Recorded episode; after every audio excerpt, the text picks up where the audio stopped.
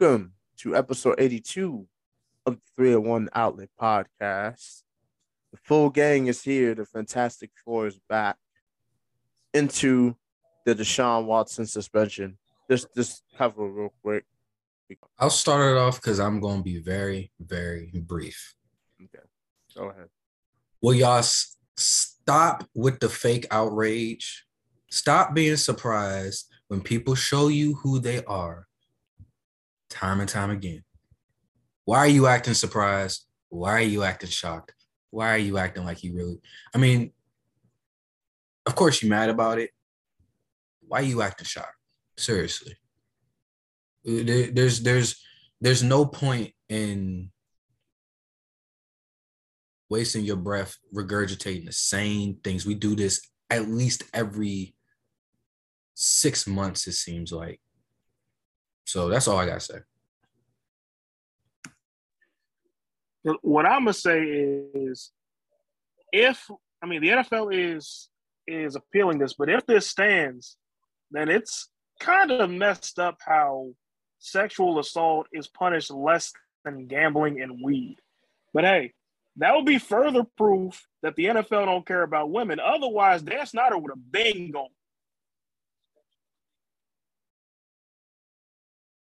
All I gotta say about this, honestly, at this point, free Calvin Ridley.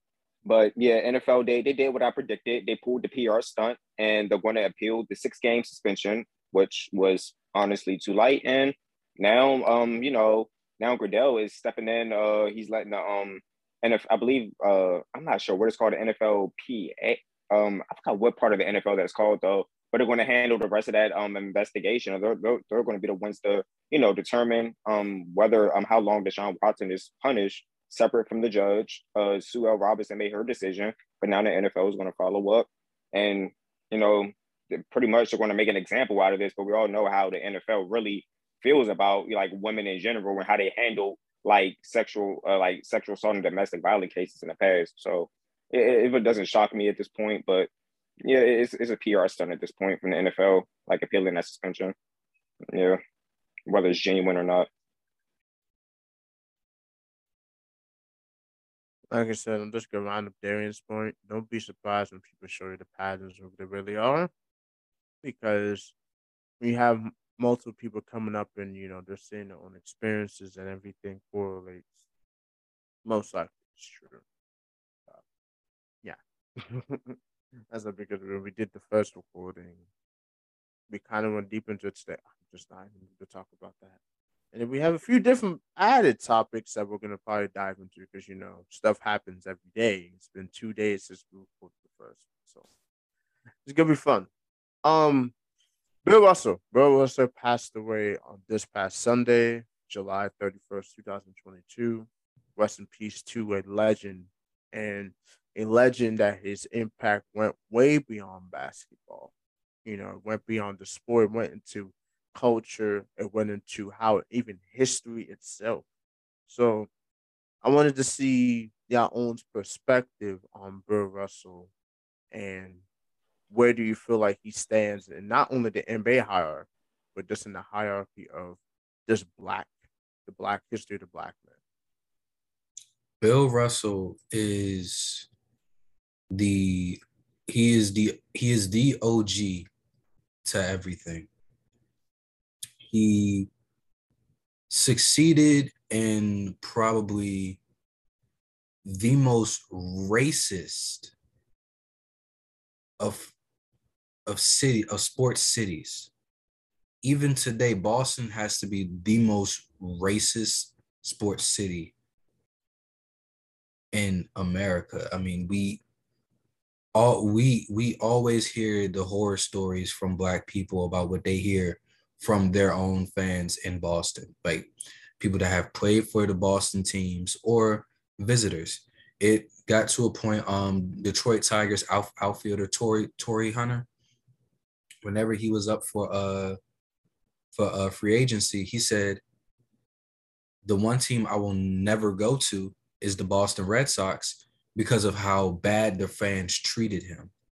Go back to way back in the 50s from 56 to 60 to uh to uh, 69 was when uh, Bill Russell was playing for the Boston Celtics. 13 seasons, he wins 11 rings. He could not he he could not sweep in the he could not eat in the same restaurants as as uh, his teammates. He couldn't sweep in the same hotels, you know, drinking the same water fountains. He had to deal with so much. And for him, you know, he was right there, you know, in the civil rights move move movement. He was the first black coach to coach in any professional, major professional sport in the country. My father considered him, you know, the black Jackie, not black Jackie, I keep saying black Jackie Robinson. Jackie Robinson was black, but the basketball version of Jackie Robinson because of how groundbreaking he was. And even before Bill Russell died, people people disrespected how great he was because they see that he won 11 rings and they say, "Oh, well, you were beating plumbers and milkmen. You wasn't really playing against playing against real athletes and yada yada yada." When it was just a it was a totally different NBA at the time that he was playing. And he really laid the foundation you know that Wilt Chamberlain had moved forward, that Dr. J had moved forward, that eventually went to Magic and Larry, that Michael Jordan ascended to a whole nother level. And then here you have Kobe, T Mac, and Vince that took it up there. And then here's LeBron and now now Steph Curry. And now you got the Lucas, Giannis's, Joel Embiid's. You know, Bill Russell started all of that. And I think people just need to really understand that. And it really just goes further than just the NBA. It goes further than basketball. It goes further than everything that we just see on the surface. Bill Russell was an inspiration to many, man. And and also like John Thompson, the uh old coach of Georgetown who just passed away in 20 um, 2020, he learned so much from Bill and playing with those Celtic teams when he was when he was with them. And he took that, he took that winning style of basketball and he brought it to Georgetown.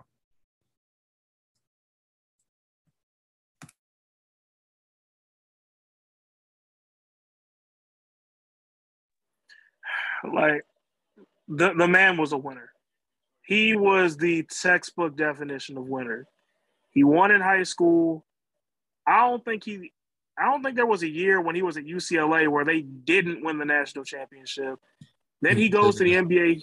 He went to the University of uh, San Francisco. Kareem Abdul. Oh, sorry, San Francisco. San Francisco won a couple titles there, and then he goes to the Celtics. Thirteen years, 11 championships. This man did it like this man did it all and the and the most special thing about him was like Darian said, he faced a lot of racism. He faced a lot of racists, but every single time, even in his own city, he looked at like he heard the racist comments. He saw the racist gestures and all the messages and and got all the hate mail. And all it did was just drive him to be better. Like, like he was the best at turning a negative into a positive, and he was a shining example of no matter how hard people try to bring you down, the only one that can actually succeed in doing that is you. So rest in peace to an absolute legend, Bill Russell. The, the game lost a great one on Sunday. Yeah, to piggyback on what y'all said, it's not just what Bill Russell did in basketball. We can talk like he's known mainly for uh basketball, like his 11 rings, and as much as he accomplished in the NBA and as a, a player coach, uh, two championships as a player coach, an Olympic gold medalist. But like um Evan and Darian was saying, everything outside of basketball, like um just the you know the negative like bigotry he was dealing with during the time during the era where like America was really segregated. Um, he was really if you really want to compare like all time greats when it comes to just like the African Americans and what they've accomplished, he was in the same you know um eras like with, up there with Muhammad Ali, uh, Jackie Robinson, just like the stuff they had to deal with in their own sports.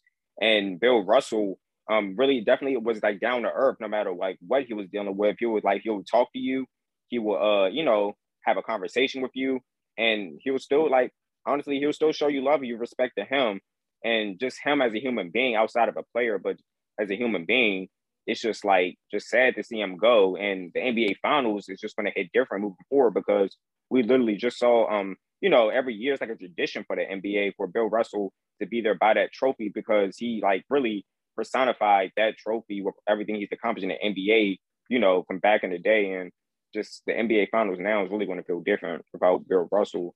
So rest in peace to a legend for sure. And yeah, man, it's going to hit different now moving forward.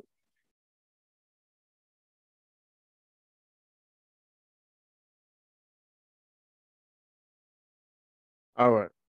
Yeah. My opinion on Bill Russell. Like I said, a legacy that goes beyond the sport of basketball that just goes into just the history of the black man. He was the true OG. You know, he was playing back in the civil rights times when I know he probably he probably saw some nasty stuff, probably endured some real disgusting racism. And the fact that he was still such a great player really um says a lot. Hold on, my camera started tripping. Okay, I'm back. Yeah, just how he, he was able to still be so great and so excellent and be basically the ultimate winner when it comes to the, to just the history of American team sports. It's just insane, man. And people try to clown him and say, "Oh, yeah, yeah." I mean, he played the competition out in front of him, man and he won. He won at a very, very elite level. Like he was at the top level and he was the ultimate winner and inspired a whole generation of players, probably even still inspires players today because if he played today, he probably would have been seen more as the greatest defensive player of all time. Bill Russell's defense was savant. It was next level. It was truly something that was just incredible. So all props, all love. We're giving him his flowers. I was giving him his flowers before he died. Rest in peace to the legend. Prayers to his family, his friends. You know, it's always it's a blessing to live to 88. It's a blessing to live that long, man. I hope I live that long.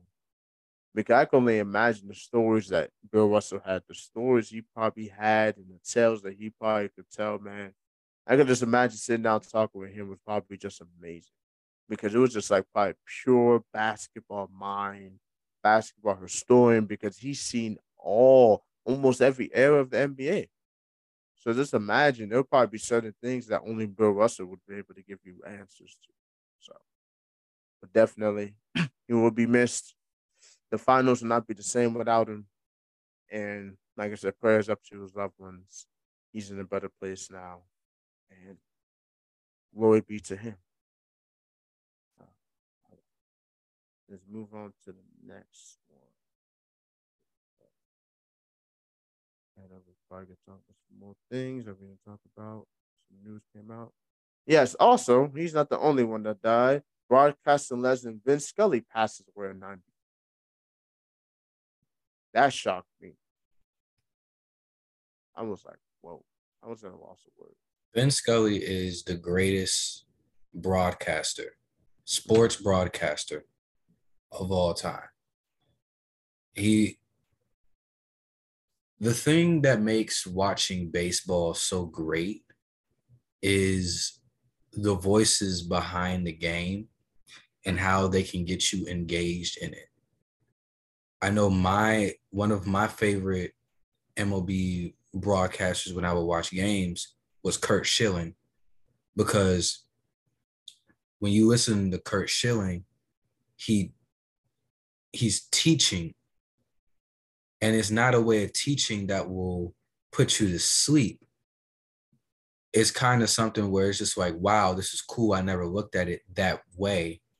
And then he's bringing and then he's bringing it into his game and all that other stuff. Vin Scully would sit here and he would be telling a story. Like Mark could be up to bat and Vin Scully will sit here and tell a story about how Mark would, when he was eight years old, was attacked by a bobcat and barely got away with with um with um his life and go into grave detail about it and would not miss a pitch. He, he would not miss a play. He knew how to keep the audience engaged. He knew it was it was it was literally like you're sitting on the sofa and your Vin Scully sitting right next to you, just talking about the game. 67 years as the Brooklyn Dodgers and Los Angeles Dodgers announcer.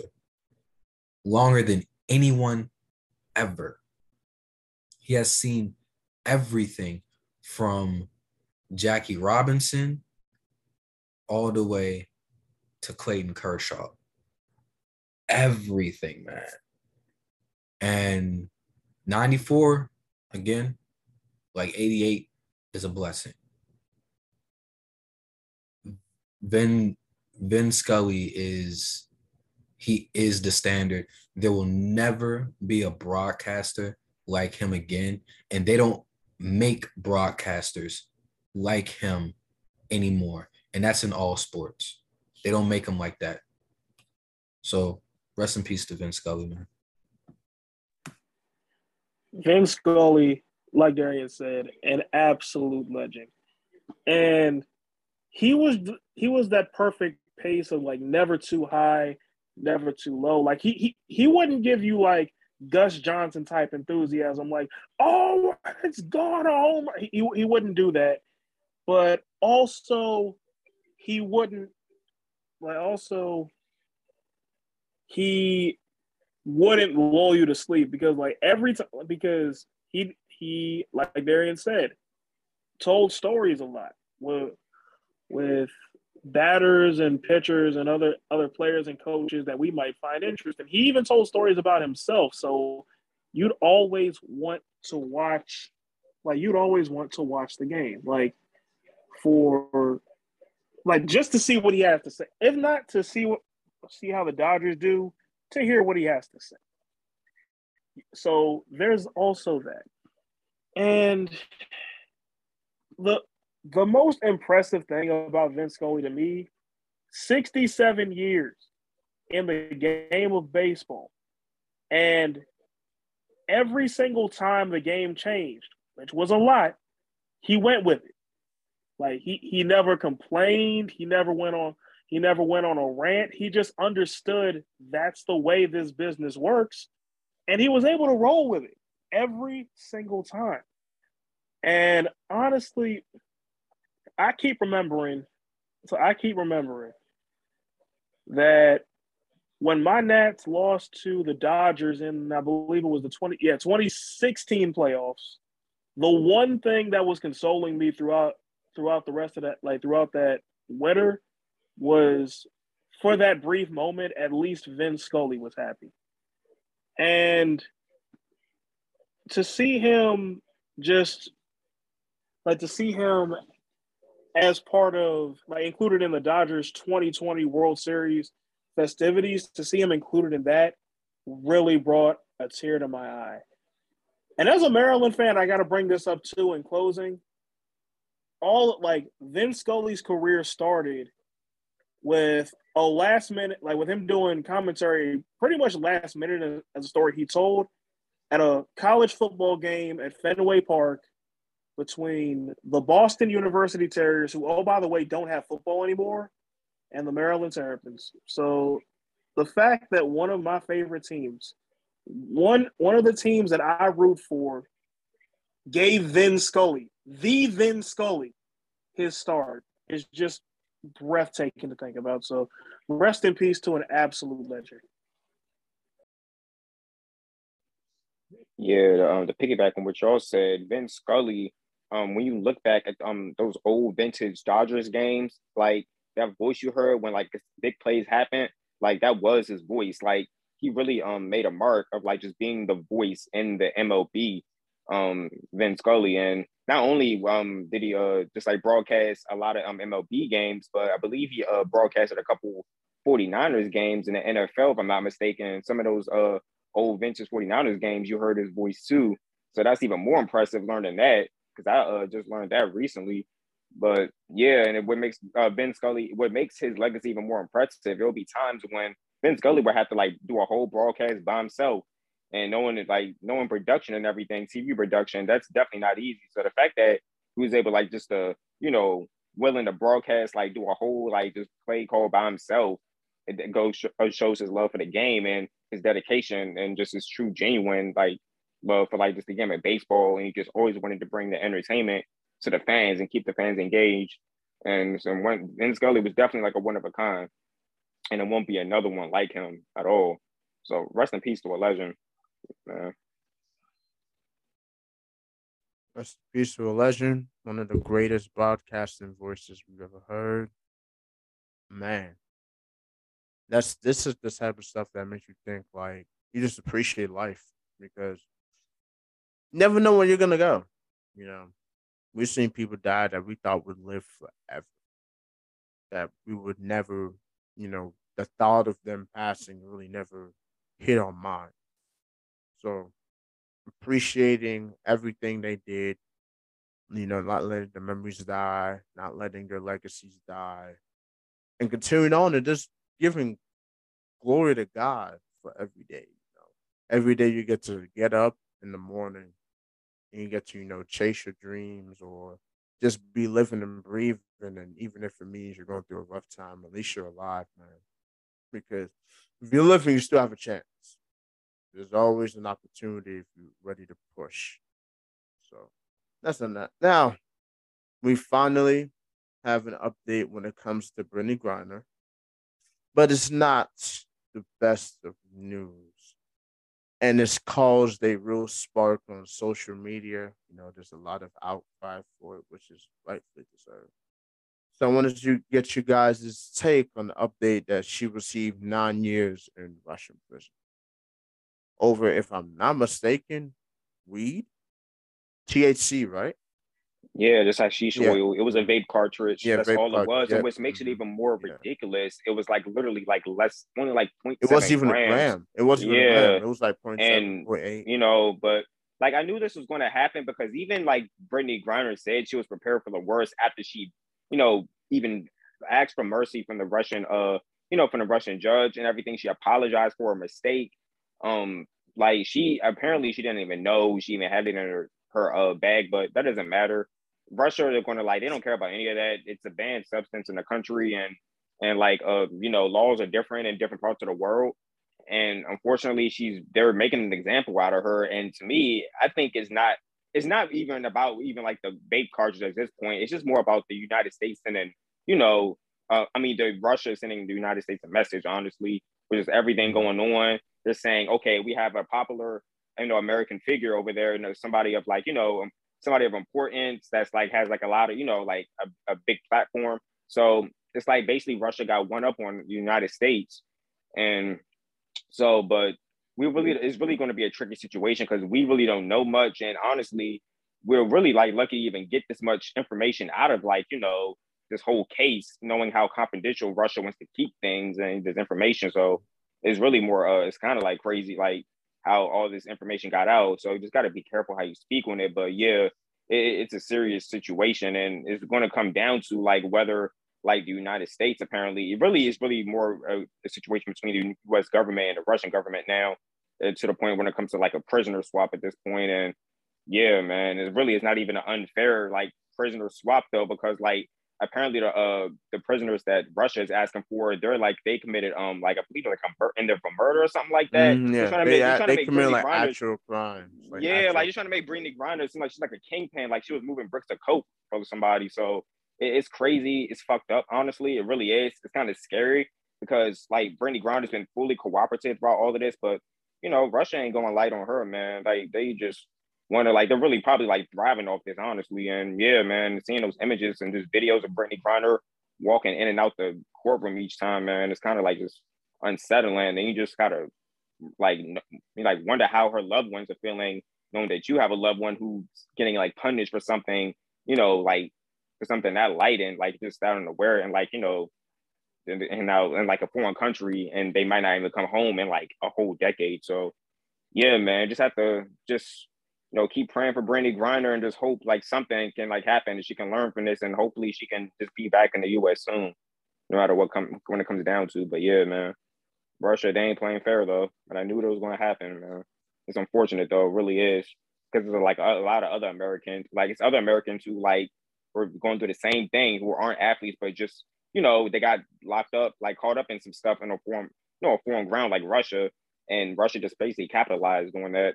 Yeah, and she already got uh, shown um, that she was wrongfully detained too. So they probably knew, you know, it was Brittney Griner. They're going to search her more, and yeah, man, you got to like know how to move when you're around, especially you're known figure. You got to move much smarter. But yeah, the punishment is like really excessive, man. Free Brittney Griner, bro. Uh,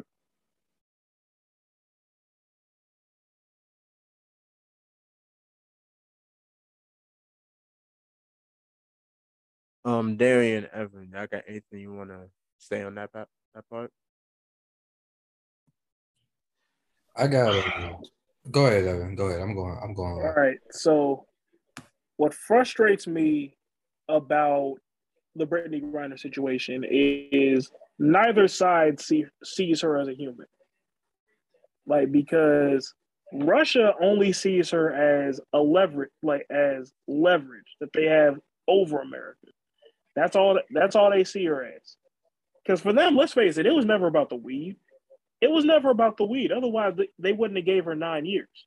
Because it's like, yeah, she broke the law, but I feel like they gave her that harsh sentence on purpose for this very reason.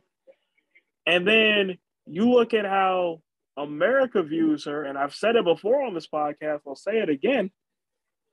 Brittney Griner is all three of the things America hates the most. She's black, she is a woman, and she is gay. The only reason America even cares is because she's a celebrity. That's the that's the only reason Joe Biden even cares about this.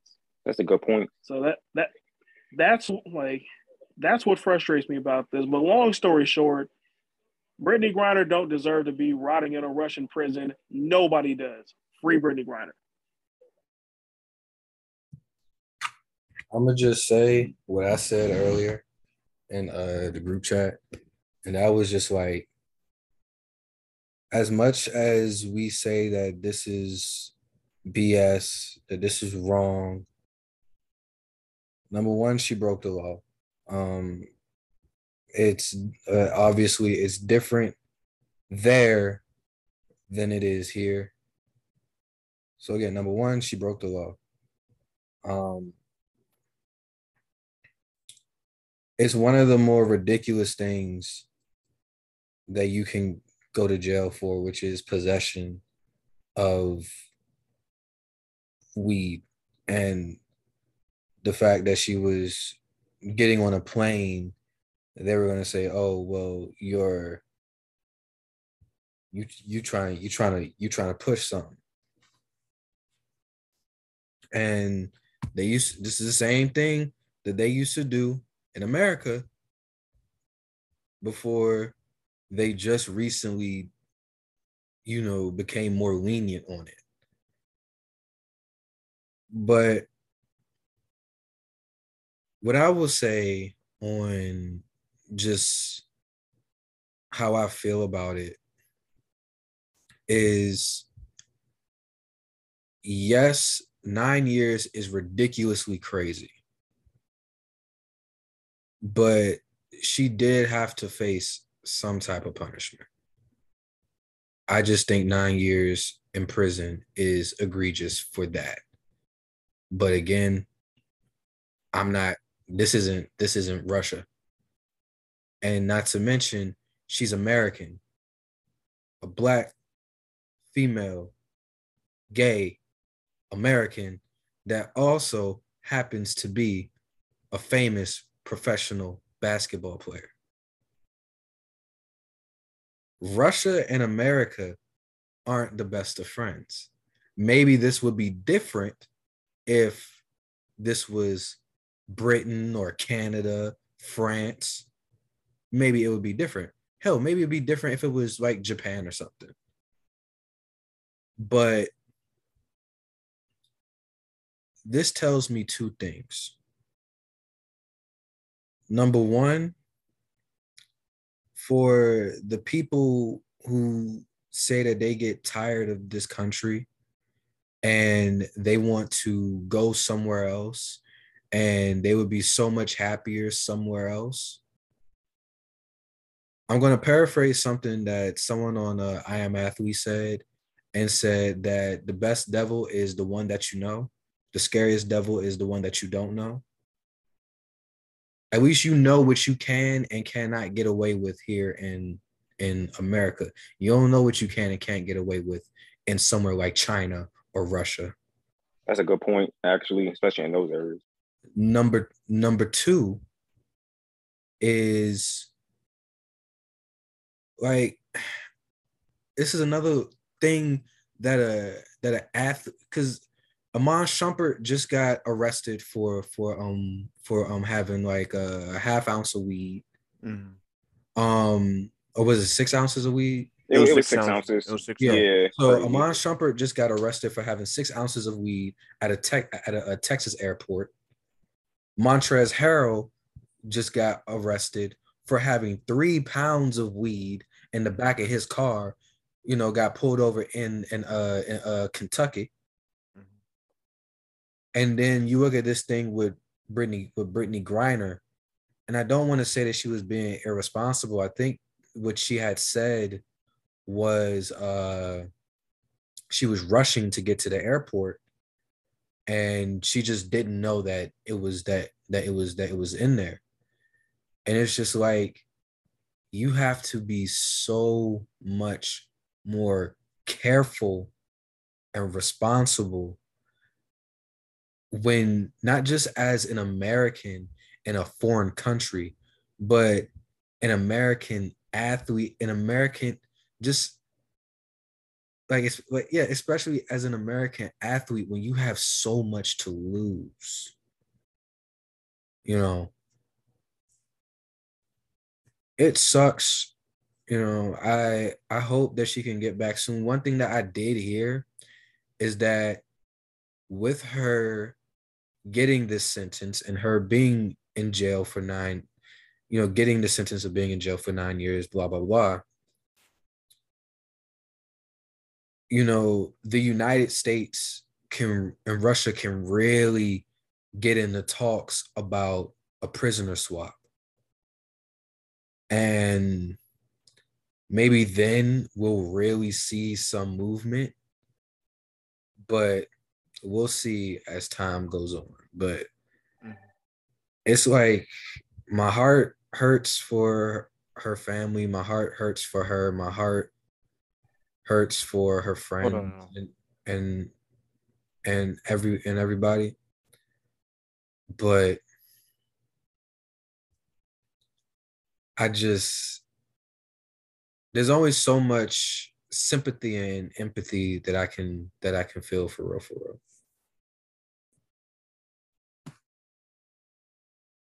Yeah, it's a huge lesson learned for sure. Just for everybody, honestly. Like, don't go around trying to like smuggle anything anywhere because this is not even worth it for like just just don't like even if it's by mistake, just make just check yourself, man. That's all. Just double check everything, man. Especially if you're going in foreign ground. That's the lesson. Yeah, learned.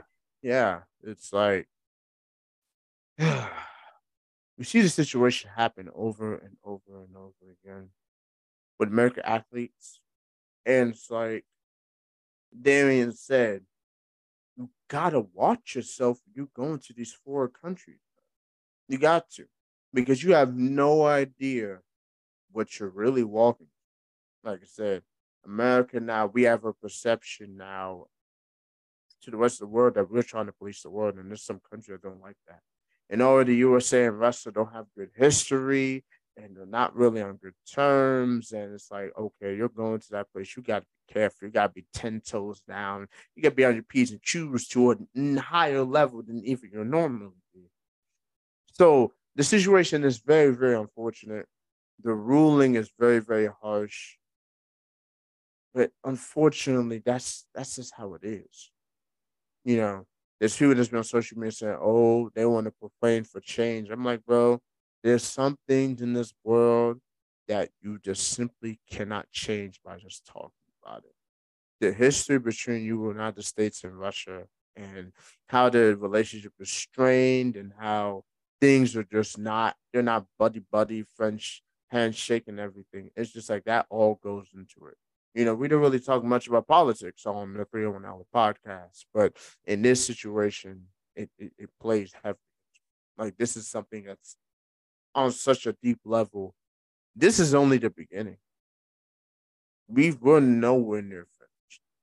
And like Darian said, we'll probably more see some more traction when they talk about a prisoner swap. You know, that okay, you guys want Brittney Griner, you guys give us a few guys. So that's probably when we're going to receive traction, definitely, because this thing has been dragging on for months already as it is. And this is even before the official ruling. So it's gonna be interesting to see what happens next. Prayers to her family, prayers to her. Hopefully she comes home soon. The situation gets patched up, it gets situated, it gets all good because we already got enough problems here in America as it is. We don't need to add this to the bucket list. Like we we got monkeypox. Monkeypox is going crazy. You know, you got California declaring state of emergency. We're probably headed towards another lockdown. So we, we we already got a lot that's going. You know, inflation is a bastard. Everything's more expensive now. Jobs don't want to pay more to do the inflation rate, so some people got to work two, three jobs just to keep food on the table and the lights on and the bills paid. So it's it's it's a lot going on in America right now. As you know, 301 Outlet we international. We got people listening from all over the world, and we appreciate that love for real, for real. But yeah, it's it's crazy. It's crazy. It's crazy. It's crazy. This guy say prayed up. And you know, if you're somebody that's a public figure, an American public figure going to a foreign country, especially foreign countries that's not in the best relationship with America, gotta be all your P's and Q's. Gotta make sure you're good. Gotta move smart. And don't get caught up in some crazy stuff. That's really all I got. So we're seeing too many examples of it. And hopefully this is kind of like a wake up call to be like, man, you traveling abroad, be smarter, move smarter. Because, like Darian said, at least here you know what you can do and what you can get away with, and the parameters how to work under the law. You're not going to know that when you're going to a foreign That's all I have to say on that. Ready to move on to the next topic. I'm pretty sure it's the MLB. Yes, the MLB trade that this is not my expertise. I'm gonna let the all right, all right, all right. Hold on, hold on, hold on. Evan, Evan, are you Evan? You there? How you doing, bro? Yeah, I'm happy you here for this one, bro. I'm kind of happy we got to re-record for this because I really want to hear what you have, you know, your expertise on this, Evan, as like a Nats fan coming directly from a Nationals fan and us knowing you. So this is probably you're probably going to speak on this the best. So how you feeling, Evan, with just of course the news, the Juan Soto news to San Diego, which to me, I saw coming. But how you feeling right now? Down that it's like a reality. I did not want to talk about this, but apparently God hates me and my team, so I have to. I'm dead. You know what? You know what? I've been having to talk about that. There was a point where uh, I had to deal with the Lakers, man this is this this is this isn't too bad. Well, it's bad. This is bad. This is very bad. Me, me when Phillies gear ain't making it any better. I just realized that, bro. Because the similar shit happened with Harper. Just all I, all yeah. I have to say, all I, all I, all I have to say before Evan really delves into this is I don't understand it you have Bryce Harper, Max Scherzer, Trea Turner, Juan Soto, Anthony Rendon. You let all five of them walk. All five walk.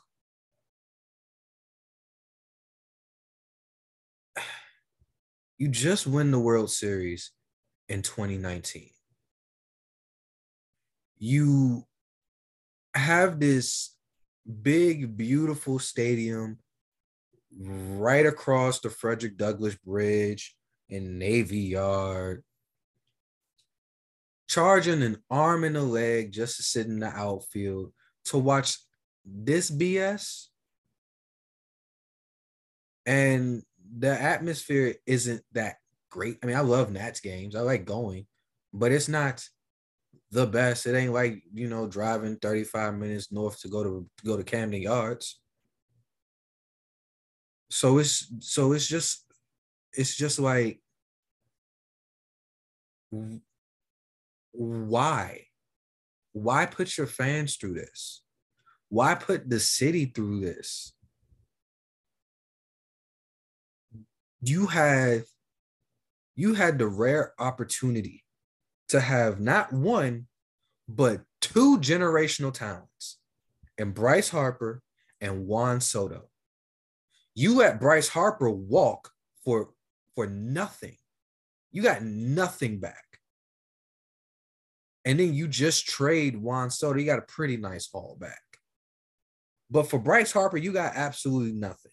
And then let's also talk about how you have the best second baseman in baseball in Trea Turner, who wanted, who like Bryce and Juan wanted to stay in DC. And you let and you trade him away to the fucking Dodgers. And then you have a Hall of Fame pitcher, the one of the greatest pitchers of our generation. Him and Justin Verlander's one and two. And you just trade him away. Granted, I I I I, I understand him. I mean, because he's he's he's older, but you had Soto, Turner, Harper, and Rendon in their prime, and you let them walk. The Nats fans do not deserve this. The city of DC does not deserve this. It seems like just slowly but surely, every team in Washington, D.C. is becoming irrelevant. Because look at the commanders used to be they used to be the the talk of the town. Now, if, now if anything, if their names are being brought up, there's laughter right after it. They're they're they're jokes. The Wizards stink. The Capitals are they're okay. And then now you have the Nationals, man. It's just it's just ridiculous. But that's all I gotta say. I was trying not to laugh. First of all, I, I find it kind of weird how the commanders paid Terry McLaurin and everybody just forgot about it. That's number one. Number two, I feel like the Juan Soto trade hurts. It hurts like holy hell. But the only solace I find is it's better than than letting him walk for nothing. Plus, under the like plus under the new ownership, which is definitely going to be here by the time his contract is up, maybe he likes them enough to give us a second chance.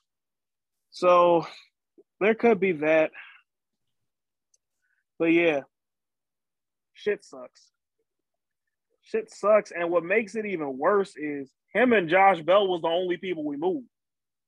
Like I was expecting a whole lot of like like other like other like lesser known players to get traded. Cesar Hernandez, Maikel Franco, Erick Fedde, and all them. I was expecting those to be the ones, the ones to go, but I just don't know, man. Like maybe maybe the prospects hit, and I feel like a lot of them will, especially Mackenzie Gore. If you even consider him to be a prospect anymore, but I mean like the future's looking brighter than it did like on Monday. But at the same time, man, shit sucks. Like the the next guy, like the next guys that we got, like that we got, are Josiah Gray, Luis Garcia, and this guy named Cade Cavalli, who should be coming up to pitch sometime later this season. The next hope is like our only hope from here is that our new ownership actually puts some value into um into keeping them because with Mike Rizzo and the Lerners, we were only able to keep one guy. We were able to keep our guy one time, and he is injured to hell and back. So, yeah, man. Ba- basically, God hates my team. I don't. Uh, it, it still baffles me how you paid Strauss all of all of that money, and even before, you know, he won World Series MVP and he had that really great postseason. Strauss could not stay on the field. I mean, no, no, we paid him after that.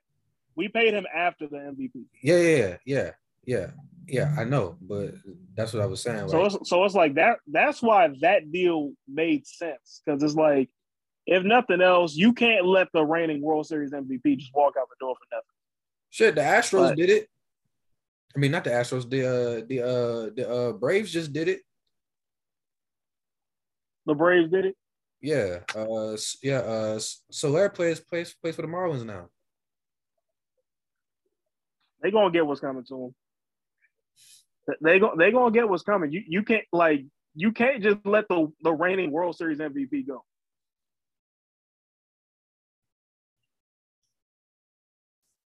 Shoot, but it it it's hard, you know. I'm like just seeing, just watching Juan Soto grow in front of your very eyes, and the reason why, you know, just for me, why this Juan Soto trade hurts more than Bryce Harper leaving, is because when Bryce Harper left, Rizzo said the reason why we are okay with letting him walk is because look at the guy that's coming up behind him and Juan Soto. And not even two years later, you done traded him. But, but what I will say is you mentioned Mackenzie Gore, um, you mentioned uh Cade Cavalli. Um CJ Abrams is pretty good. He did well, you know, in relief of uh of uh Tatis. Um someone told me that Luke Voit is just a glorified Joey Gallo, so we'll see. So we'll see about that. Um He got two hits tonight. Okay, so he's not a glorified Joey Gallo. But he was but he was part of those Yankee bombers, so you got a dude that can hit absolute nukes. And there's a dude that they've been talking about. I think his name is James Wood. And he is six seven two forty, and he hits absolute bombs. So like you said, Evan, the the, the future is bright, but it it just it really doesn't have to be this way, but it is.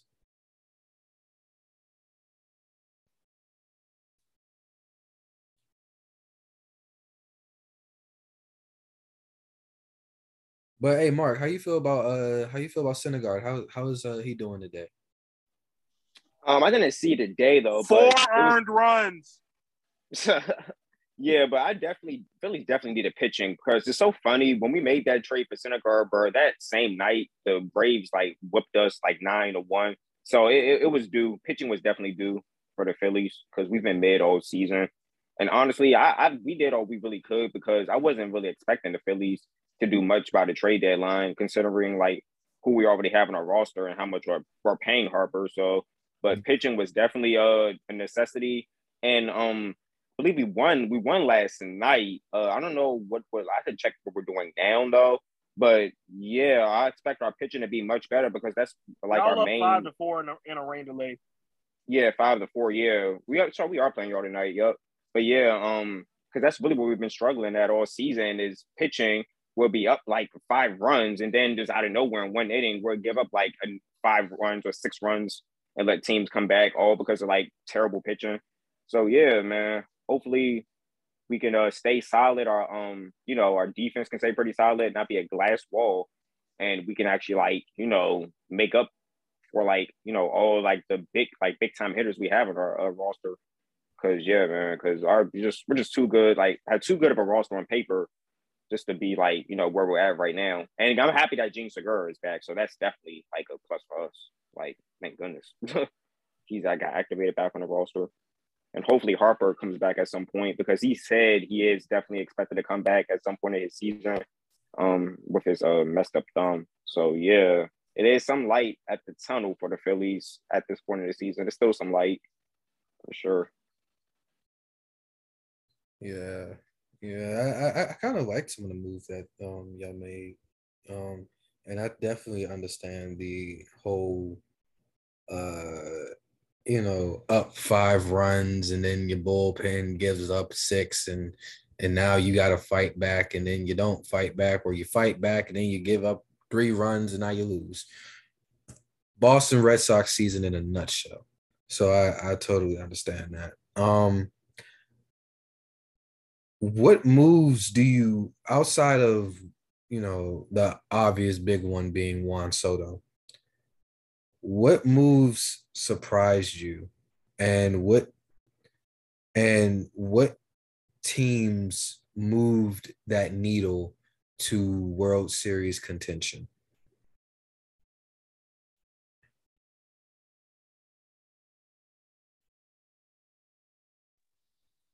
The Padres done went out and got everybody.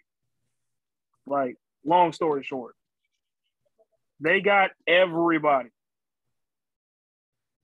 Yeah, word yeah, word to yeah, word to smiles. They are trying to be the Dodgers 2.0. And shoot, like something that I've said about the NBA GMs, man. If you're gonna go for it, go for it. Do whatever you got to do to get it. And that's what the Padres did. They got the best reliever in baseball the best young hitter in in um in um in, um baseball and two of the most underrated hitters in in um baseball in Drury and Bell. So that that's what did it for um for for me. I will say this, a move that surprised me was Harrison Bader going to the Yankees.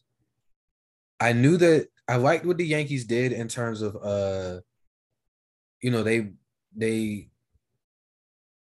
bolstered up their pitching staff and they got a few more bats. But getting Bader, like, come on now. You're about to have an outfield that you can rotate of Stanton, Benintendi, Judge, who doesn't have to play center field any any anymore, Hicks, Carpenter, and Bader. That's going to be ridiculous ridiculous. The Yankee the Yankees are another team that's saying we tired of of the no World Series in 13 years jokes. So big ups to them. Yeah, I got my list already. I'm actually ready this time. I bet.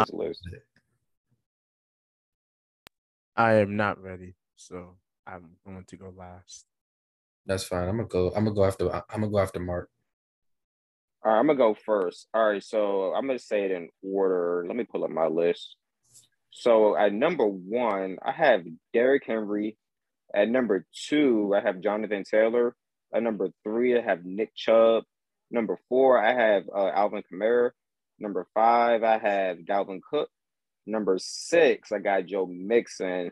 Number seven, I have uh, Christian McCaffrey. Eight, I have Austin Ekeler. Nine, I have Zeke and 10 I have uh, Najee Harris. I I don't I don't hate that. I don't. Yeah, it was kind of hard. Yeah, it was kind of like a hard to put CMC at a like top up there because you know he's you know health and everything. But yeah, but yeah, when he's on the field, he's just, he's just that good. He really could be like top three, honestly, if he could just stay healthy. Top two, honestly.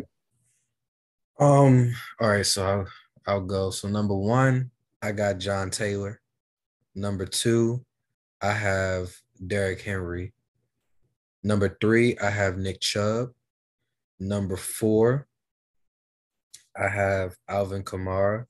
Number five, I have Dalvin Cook. Number six, I have Austin Ekeler. Number seven, I have Christian McCaffrey. Number eight, I have I have Ezekiel Elliott. Number nine, I have Antonio Gibson. And at number 10, I have uh, Najee Harris. I All respect right, for that me, at number one is Jonathan Taylor. Number two, Derrick Henry. Number three, Alvin Kamara. Number four, Dalvin Cook. Number five, I'm putting Austin Ekeler. At number six, hmm. oh shit, I forgot somebody. All right, so number three is Nick Chubb. Everybody else moved down one. So Alvin Kamara four. Damn, second week in a row. Yeah, my brain just be forgetting shit sometimes. It's so good. Alvin Kamara four. Damn, who else did I say before? See, this is why I just pulled up. I pulled up a list just to make. Yeah, sure. Dalvin Cook five, and then um, Austin Ekeler number six. At number seven, at number seven, I'm gonna go.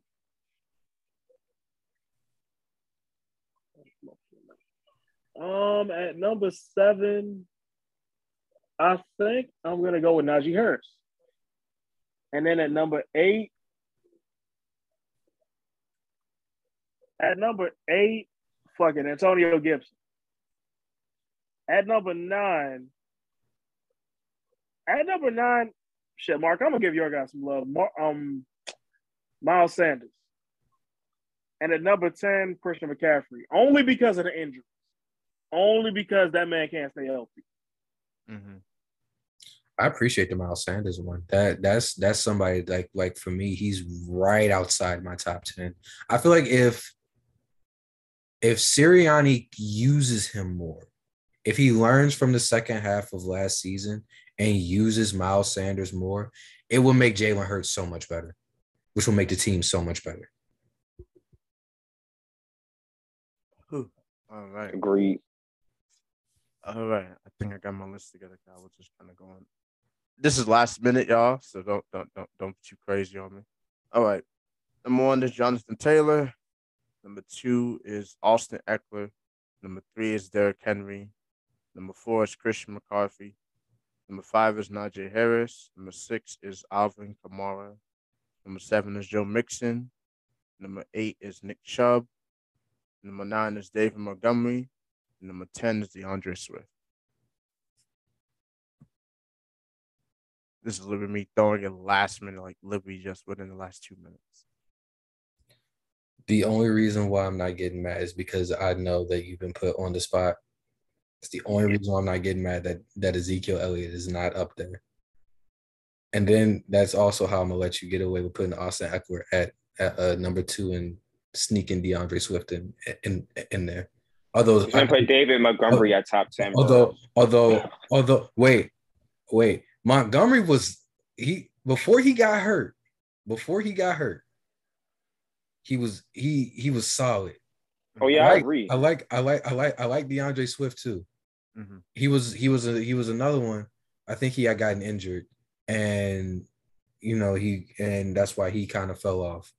But again, I know I know I know it was on the spot, so I'm not gonna give you hell for it. not gonna give you hell for it. Al- al- Although I cringed when I didn't hear Ezekiel Elliott, but it's but it's but it's okay. It's, it's okay. But I do have a question for for um Evan and Mark. Which running back do you see making the biggest jump?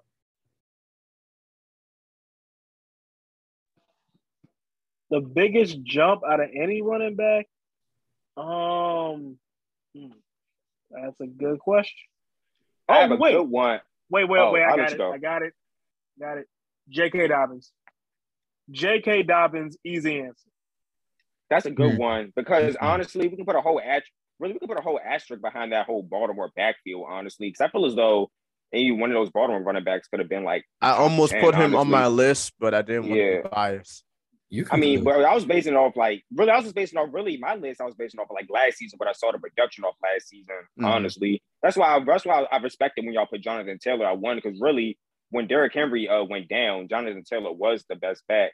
But as far as like uh, the back with like running backs with the serious elite, I got well, the team I'm looking at right now. Uh, Josh Jacobs with in Vegas. I think he's underrated with the Raiders. Look out for Josh Jacobs, bro, because he is pretty explosive, and I feel as though he's gonna be like a big factor in that uh loaded AFC West that Raiders uh running game, bro. Like we we've seen him like how efficient he can be, and he can honestly he's like really to me like a top fifteen, top twenty running back in the league at a young age. So yeah, be on the lookout for Josh Jacobs to have a probably a big breakout year, and mm-hmm. definitely probably in fantasy. Shoot, Shoot, Josh, shoot, Josh Jacobs is in a contract year too, so he has incentive to ball out. Yeah. He got For sure, incentive. we, we all know how good, players bro. be in a contract year, man. They they trying to get that money, trying to get that next contract. Man, the Raiders, they're gonna be a fun team. Just looking at them, the Hall of Fame game, but their roster is just stacked. But yeah, that's my running back. A- Look at Josh Jacobs. go. I'm gonna go with uh shoot. I got a couple, but I'm gonna only choose one. Both are, yeah. It, I'm staying in the NFC East. I'm gonna say. I'm gonna say Antonio Gibson, man. I think he makes a big because he he's he's another one that's pretty that's pretty underrated.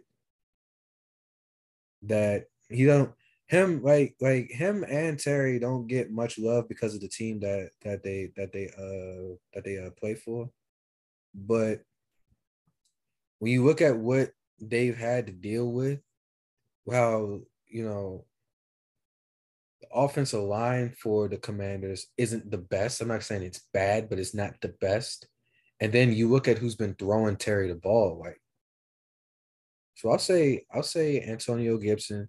I was really gonna put like Antonio Gibson, Miles Sanders, and Tony um Tony um Tony Pollard, but Oh, another back, um, also in Denver, Javonte Williams in Denver, bro. Oh, He's going to be another one. Yup, be on the lookout for him. Honestly, the NFL is so stacked for running backs, but yeah, Javonte Williams is really that Denver backfield. You could say him and Melvin Gordon. They can possibly have some Yo. pretty good years because. bro, you want to talk about second year running backs? Michael Carter. Oh yeah, and Michael. Carter. Hmm bro, we're actually seeing a pretty good league of running backs right now in the NFL. Man, Let's hope they can all stay healthy. But yeah, we're seeing a lot of like stack like talent at the running back position for sure.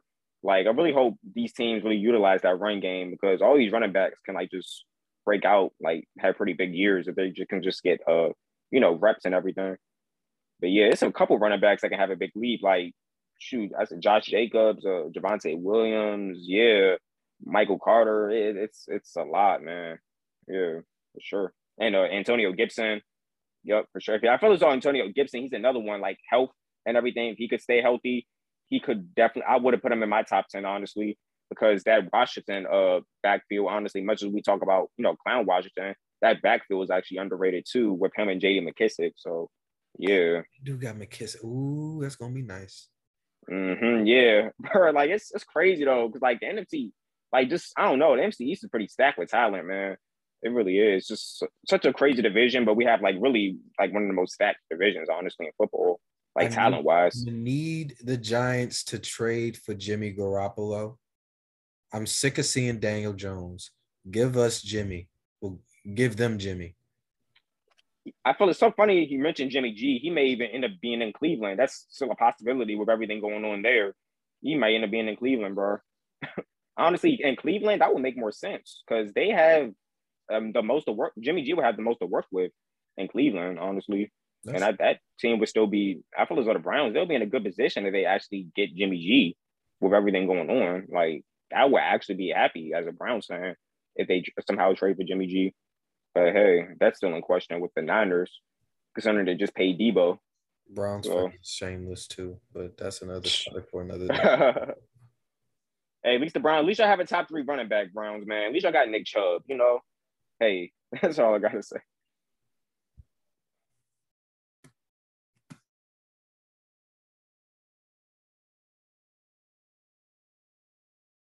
Ah, yeah, but y'all got anything y'all want to say before we close out?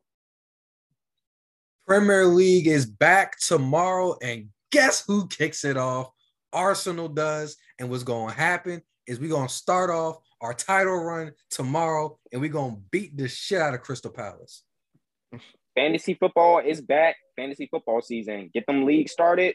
Download them apps. Fantasy football is coming. Is right around the corner. I cannot wait. I'm at Commanders practice on on Saturday, so if y'all see me at FedEx Field, don't be afraid to say hi. All right. Continue. Thank you for the continued support, the love, all the adoration. I really do appreciate it. It means a lot. Man, we're getting closer, closer to episode 100. We're getting closer and closer to two years, y'all. I believe it's about to be two years since we started this, man. What a journey. Just a few more months. Yeah, because we started literally in December of 2020. It's about to be December 2022, bro. In f- just four months. That's crazy. Like time has been flying. But it's been quite a journey. It's been amazing. Y'all been holding us down this entire time. We appreciate it. And hope this train keeps going, man. It ain't about to stop. but anyway, thank you guys for all checking in. Hope everybody has a beautiful, blessed week, lovely week. Accomplish some great dreams, do some wonderful things. And we are out. We'll catch y'all next time.